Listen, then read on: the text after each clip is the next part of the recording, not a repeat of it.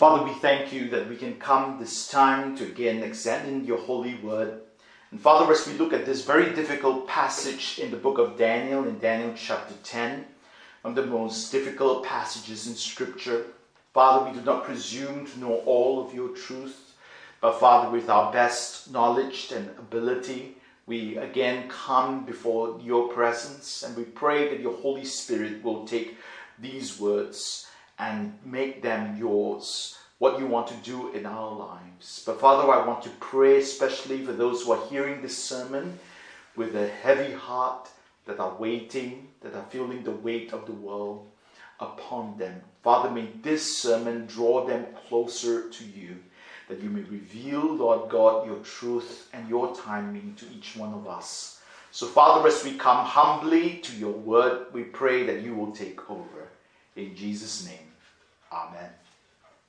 Reformer John Calvin loved to write, but often he never get the chance or the freedom to write uh, because he was a pastor. But one time in 1538, he was kicked out of his church in Geneva. And while he was in Strasbourg, he had time finally to write his first commentary. His first commentary on the Epistle to the Romans. And roll off the press in uh, 1540.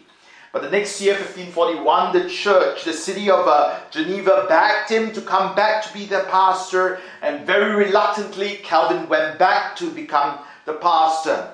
And due to the busyness of pastoral ministry, John Calvin didn't get to write again until five years later, in 1546, when he released his commentary on First Corinthians. After which his muse began working overtime and he began to work on Second Corinthians.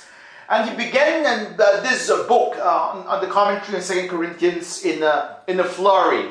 And from his records, we know that he wrote at least 17,000 words in three days. That's 100 pages. And he finished this uh, uh, commentary uh, very quickly, and in late uh, July 1546, he sent the manuscript, the only copy that he had uh, by way of courier, to be printed. While uh, this uh, manuscript was being sent to be printed, he had no backup, and it went missing for at least an entire month. And back in Geneva, a very anxious Calvin began to be pounding and uh, began to be very anxious. And he even wrote, if, I, if my commentary is ever lost, I would never return to Paul again. That is, I would never write anything about Scripture and about Paul's words again.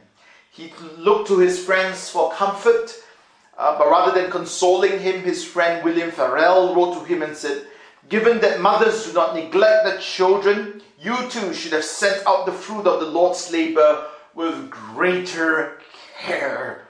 Ouch! Apparently, uh, William Farel didn't really take into care to comfort his good friend. And a month later, the word finally reached Calvin that his manuscript has been found and was set to print. And no explanation has been given why it was lost for a month. But at least that gave John Calvin some relief. I like this story because it shows us another side to John Calvin. He was not just staunch, stoic theologian and pastor, but John Calvin himself faced desperate times too. That's why I love this story. I love to hear about John Calvin and how he faced desperate times, and how he felt anxious, and how he would even say desperate things that I'll never touch Paul again. Because all of us, regardless of our stature in the Lord, regardless of our positions in the church, do face desperate and anxious times. We may not admit it to other people, but often in our hearts, we often face desperate times. And this happened to the prophet Daniel too. Daniel, though he was a great prophet of God, though he stood up against uh, uh, the oppositions of his day across two great empires and stood his ground to, uh, to assert the gospel that he stands for God and that God is the only one who can save him in this time. And though he was such a powerful giant in the Lord, we see also a softer side of Daniel, a more humane son of Daniel, that he too was anxious too and desperate. And that's where we come to Daniel chapter 9, the nerve center of the book. It's one of the most tender chapters in the book of Daniel because we see Daniel desperate and we see Daniel anxious.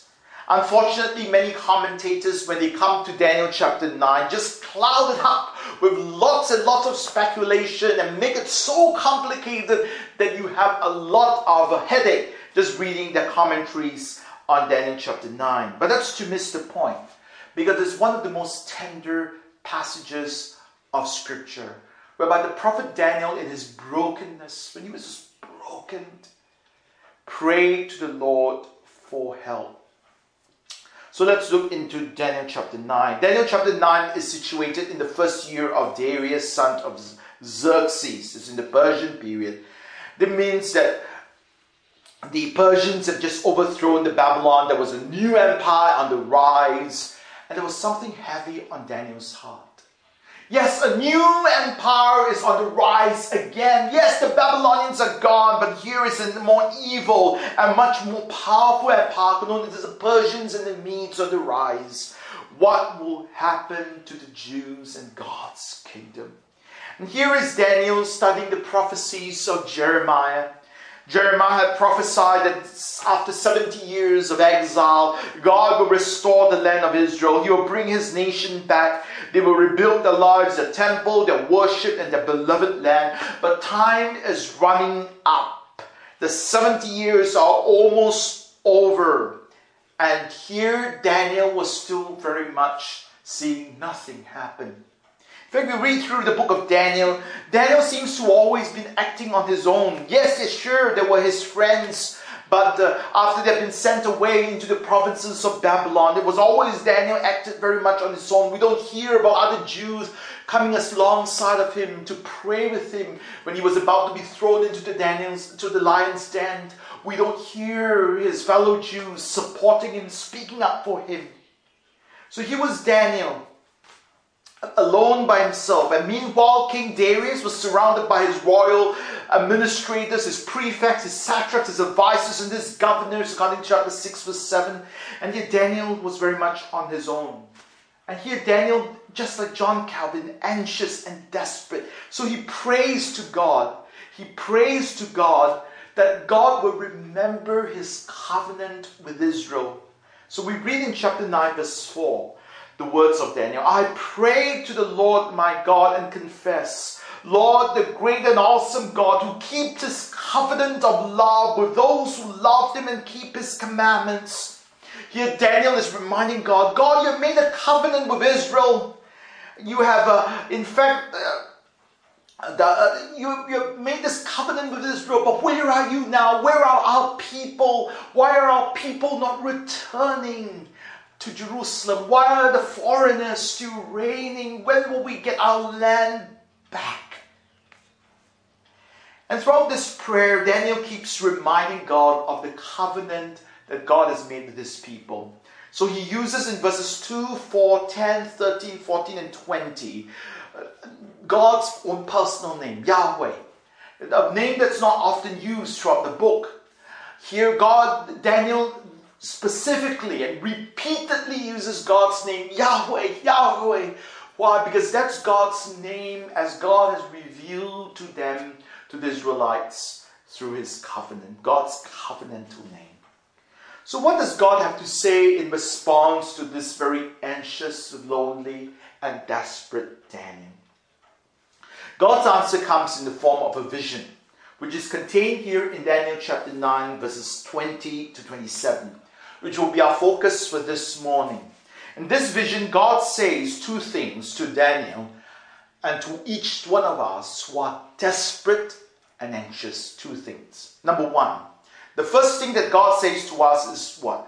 Time belongs to Him, time belongs to God. While Daniel was praying, we're told that the angel Gabriel revealed a vision to him. The vision unfolds like this, verse 24 70 sevens are decreed for your people and your holy city to finish transgression, to put an end to sin, to atone for wickedness, to bring an everlasting righteousness, to seal up the vision and prophecy, and to anoint the most holy place, or to anoint the most holy one, more accurately. The key to understanding this vision, very interesting vision that's complexed many preachers and scholars, the key is the number seven. This whole vision revolves around 70 sevens. What does 70 sevens mean? God, through the angel, divides time into multiples of seven. Why? Daniel has been asking God to remember the covenant that he has made with Israel. And God here is saying, You must remember that when I made the covenant with Moses, the sign, one of the signs of the covenant, that my people is very near to me is what? Is the sign of the Sabbath. Exodus chapter 31, the Sabbath. Every seventh day, my covenantal people will celebrate the Sabbath. The Sabbath is a reminder that it's God Himself who made this entire cosmos in six days, and no one can contest His, His, his creation. And God therefore wants the people to celebrate with them at the seventh day. That every seventh day they should remember that God is the covenantal God who saves them, who is the Savior, and nobody can ever attest his saving power. Every seventh. And here Daniel, the angel is saying to Daniel, time is not yours. Time belongs to God. Time is divided into multiples of seven to show that time it belongs to God, the Creator. The time does not belong to us. And here this vision unfolds around 77. That is 77 years. That is a 490 years. Time for God is divided into multiples of seven or Sabbath. The reason why Daniel and us get anxious and desperate is because we think that time belongs to us. I need to get married by 30 years old. I need to buy a house by age 35. I need to own uh, two homes by age 40. I need to do this by this age. I need to do this. And... But wait a minute. We want things to happen according to our own timetable. And when we do not get those things done, we get anxious and desperate. But here God is saying, no, time does not belong to you. And the fact that time does not belong to you is because time is divided into seven. It belongs to me. Every seven days you are to rejoice that I give you this time. And your future should be divided, divided into sevens because you it belongs to me. Therefore, we can't relax. Time is not ours, it belongs to God. This past week, you may have heard about the untimely death of Juice uh, WRLD. Juice WRLD, for those of you who are not uh, keen to, to current entertainment, is a rap artist who, who was on the peak of his career. He had six platinum singles, he had just won Billboard's Top New Artist Award, and he was on his way to recording his third album. Juice WRLD was on top of the entertainment world. But on December the 8th, while he was boarding a private jet to Chicago, he and his entourage were carrying handguns with him and had 70 pounds, that's 32 kilograms of marijuana on the aircraft. And he was on top of the world. He thought he was invincible. He thought he was the man with the guns and the drugs. But when Juice WRLD arrived in Chicago, before the authorities could even question him about the guns and the drugs, he was in the airport, he was confiscating, and he was uh, in seizure. The seizures attacked him. And presumably from the drugs he was, take, he was taking, he was, he was uh, not himself, and he was suffering under the attack of seizures. He was alive at the airport, but when they brought him to the nearby hospital through the ambulance, he was pronounced dead on arrival. Juice WRLD was on top of his career. He was only 21 years old. He had everybody in the entertainment world wanting to work with him. But time was not on his side. Time does not belong to us, it belongs to God. That's why the angel divided time into multiples of seven, because time belongs to the God of creation. Number two, when we're anxious and desperate, God says not only time does not belong to us, number two, time is a servant of the gospel. Time is a servant of the gospel. In the vision, the angel tells us that there will be 77s to come, Daniel. This means that the vision is concerned with the next 490 years, according to verse 24. And this 490 years is to do six things. Number one, to finish up transgression, to make an end to sin, to make atonement for iniquity, number three. Number four, to bring everlasting righteousness. Number five, to seal up vision and prophecy, and to anoint the most holy one. NIV has it holy place, but the original Hebrew only has holy, and I think it's better to translate as holy one. What is the angel trying to get at here? Says Daniel, don't worry, time belongs to God. And God will work it out because in the next 490 years, God will take care of sin. He will put an end to all this transgression you see. He will set up his everlasting righteousness and he will anoint the Holy One. So, verse 25 tells us that God will send his Messiah. The Messiah will come and he will rebuild the city of Jerusalem. So, verse 25 tells us from that time on, the word goes out to restore and rebuild Jerusalem until the Holy One, the ruler, comes. And there will be 70 sevens. And the 62 sevens, it will rebuild. Uh, it will be rebuilt with streets and a trench in time of trouble. So, what the angel is saying is that Daniel, relax, because very soon you will hear a word will go out that Jerusalem will be restored. And we know that this came true through the edict of Cyrus, as given in Ezra chapter 1, verses 2 to 4.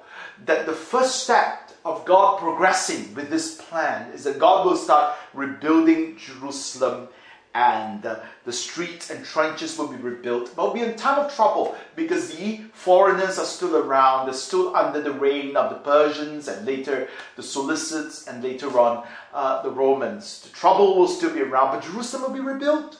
But after Jerusalem will be rebuilt, what happens? Verse 25 tells us that after it's being rebuilt, the anointed one will come. He will be the ruler that will come, and there will be 70 sevens and 62 sevens.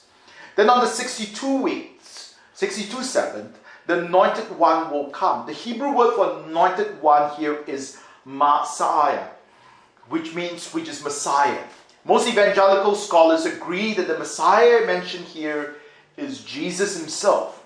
That is after Jerusalem is being built under the edict of Cyrus, um, the, the temple will be rebuilt. The Messiah himself will come. And verse 25 calls this Messiah a Najid, Throughout the book of Daniel, the other kings in the book is often called Malak, which is the normal word for kings. But this Messiah is not your average Malak. He's not your average king. He's a Najid, a leader, a prince, a different type of a king. What, what, what's, what's different about this Messiah? How is his kingship different from the kingships of Cyrus and, and, and Darius and Nebuchadnezzar and Belshazzar? How is Jesus different from the kings in, Nab- in Daniel? We find out in verse 26. After the 62 sevens, the anointed one will be put to death and will have nothing. This king will be put to death. He will die for his people, which is in a strong contrast to King Darius. When Daniel was thrown into the lion's den, what did the king do? All the king could do was he could only spend time in his palace worrying and staying from food and praying that Daniel would be fine. But this king that will come is different. He will die for the people. He will become part of them and he will die and will go into the lion's den for his people. And this Messiah will also incite people, that is the Romans, and, the, and he will, verse 27, destroy the city and the sanctuary. The end will come like a flood. War will continue unto the end, and desolation have been decreed. he will rise, raise up the Romans to attack those who do not obey him and those who are evil. He will get rid of evil once uh, uh, the, uh, by inciting the Romans to destroy the city in the century. And we know that this happened in AD 70 when the Romans destroyed finally the temple of the Lord. Yet those who are obedient to him, what will happen? The Bible tells us that in the final seventh, which is the Jubilee, the climax of all celebration, the Sabbath is, the, is a celebration weekly. The, the final Jubilee is the, fine, is the climax of all celebrations. What will the Messiah do?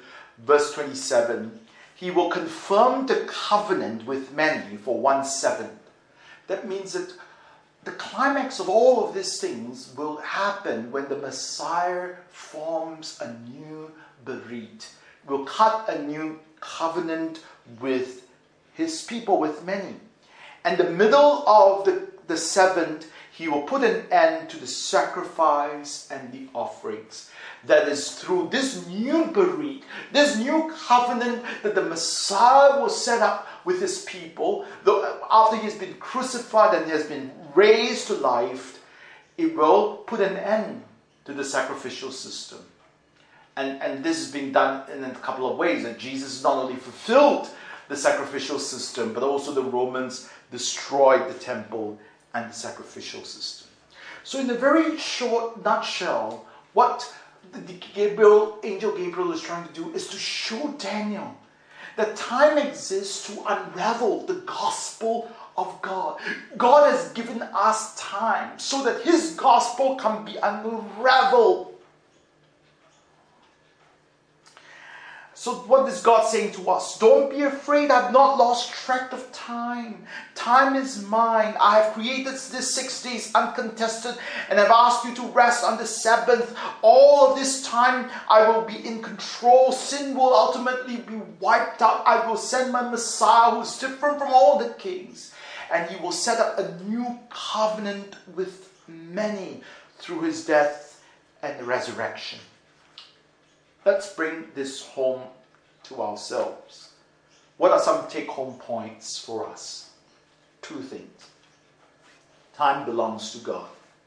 When we're anxious and we're desperate, ask yourself, why are you anxious and desperate? Many times we do that because we think that we need to get things done in our time. But the Bible tells us that time belongs to God. Secondly, Time is given to us for one reason to unravel the gospel. And that's what the angel is trying to impress upon Daniel. The next 190 years is a way in which God will unravel his saving plan for us. God gives us time on this earth so that we can advance the gospel. We shouldn't waste time just upon ourselves and do things that only provide comfort and enjoyment to us. Time does not exist just to serve us and our comforts.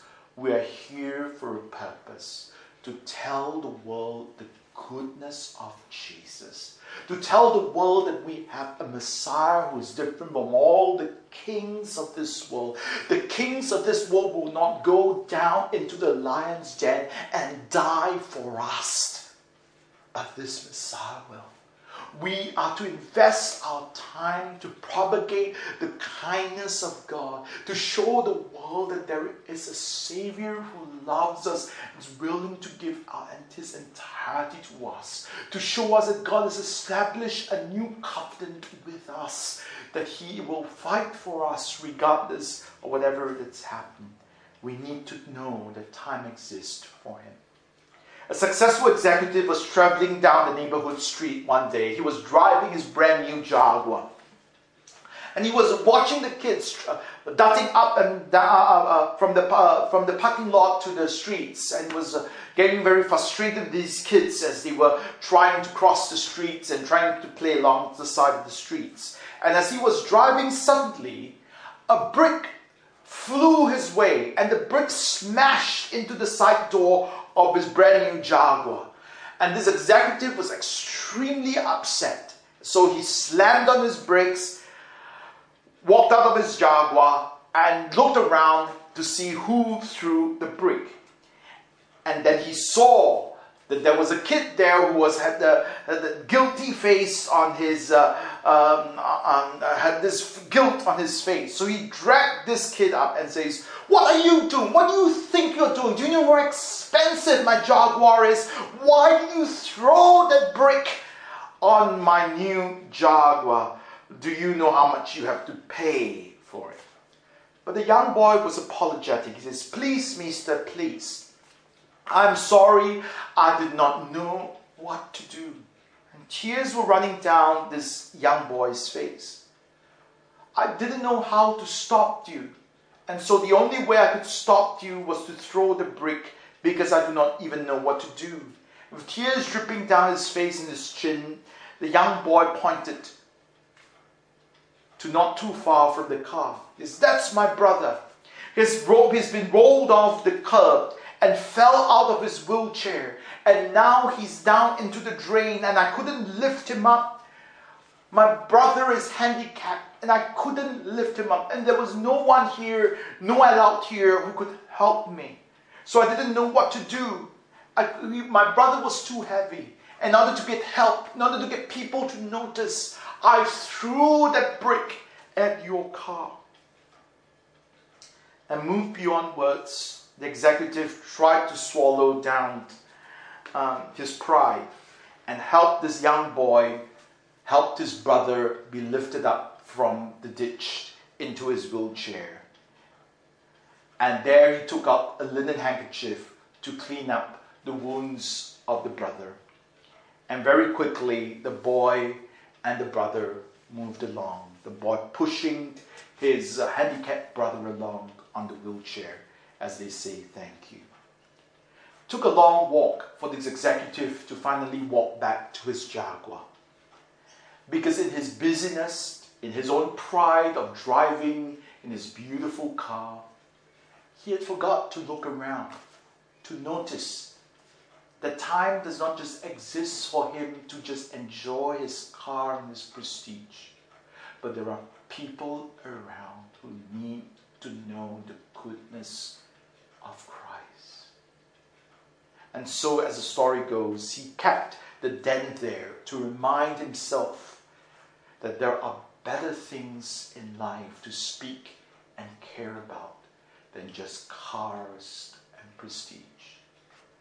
Today, God has given us time here on earth. Let's not just waste it on time, on, on our own prestige, our own comforts, our own pride but what are ways we can use and do to advance the gospel, to show the people around us that there is a Messiah who's a Najid, a different kind of a king who will come and will give up everything for us. Father, as we come to your holy word, we thank you for this passage of Scripture. God, I know it's a difficult passage. And Father, I pray that I've done justice to it. I pray, Father, that you will once again comfort us. For those of us who are anxious, for those of us who feel desperate, just like Daniel, that we will know that time does not belong to us, but belongs to you. And you have our best interests at heart and the glory of your Son at your heart. So, Father, give us, thank you for giving us moments in this life. Help us to use them to show the world that we have a great, great Savior. In His name we pray.